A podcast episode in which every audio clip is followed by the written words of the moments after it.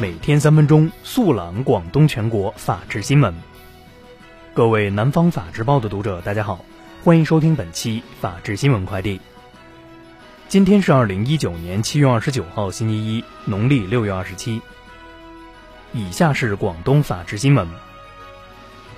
广东省消防救援总队近日召开第三季度新闻通气会，称今年上半年。全省共接报统计火灾六千七百一十三起，死亡三十九人，受伤三十三人，直接财产损失一点一九亿元。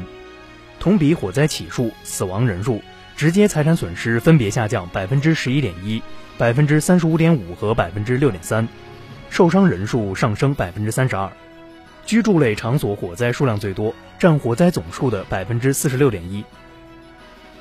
近日。珠海市香洲法院与珠海市金融纠纷人民调解委员会共同设立的金融纠纷调解工作室揭牌成立。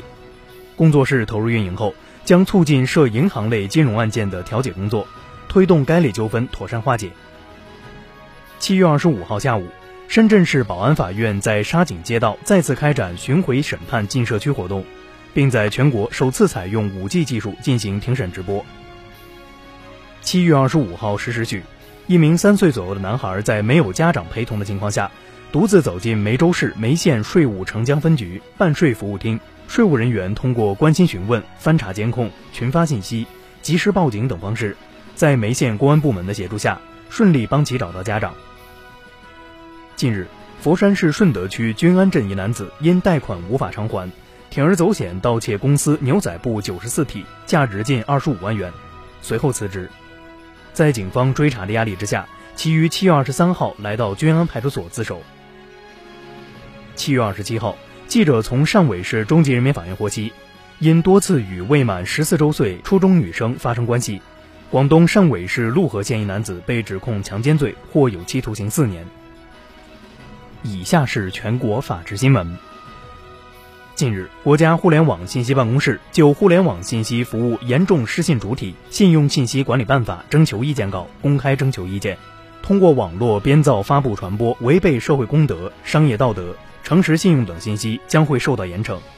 将被纳入失信黑名单的失信主体，依法依规实施限制从事互联网信息服务、网上行为限制、行业进入等惩戒措施。黑名单有效期一般为三年。七月二十三号。贵州六盘水市水城县发生特大山体滑坡灾害，截至七月二十九号十一时，现场搜救出四十九人，其中十一名生还者已送医院接受救治，三十八人遇难，另有十三人失联。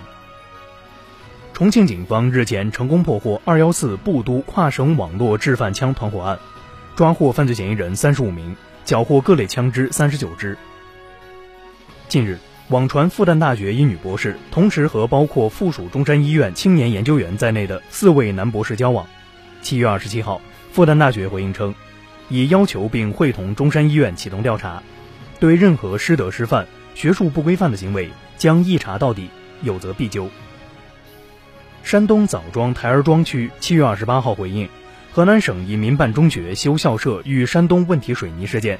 销售至河南一中学的水泥不合格。两名主要当事人已被控制，另外一百五十吨水泥流向查清，将严查失职渎职。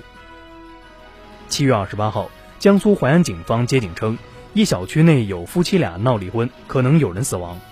警方赶赴现场发现，王某男二十四岁，因与李某女二十一岁发生婚恋纠纷，将李某及其亲属共六人五女一男杀死，并将李某朋友孙某打伤。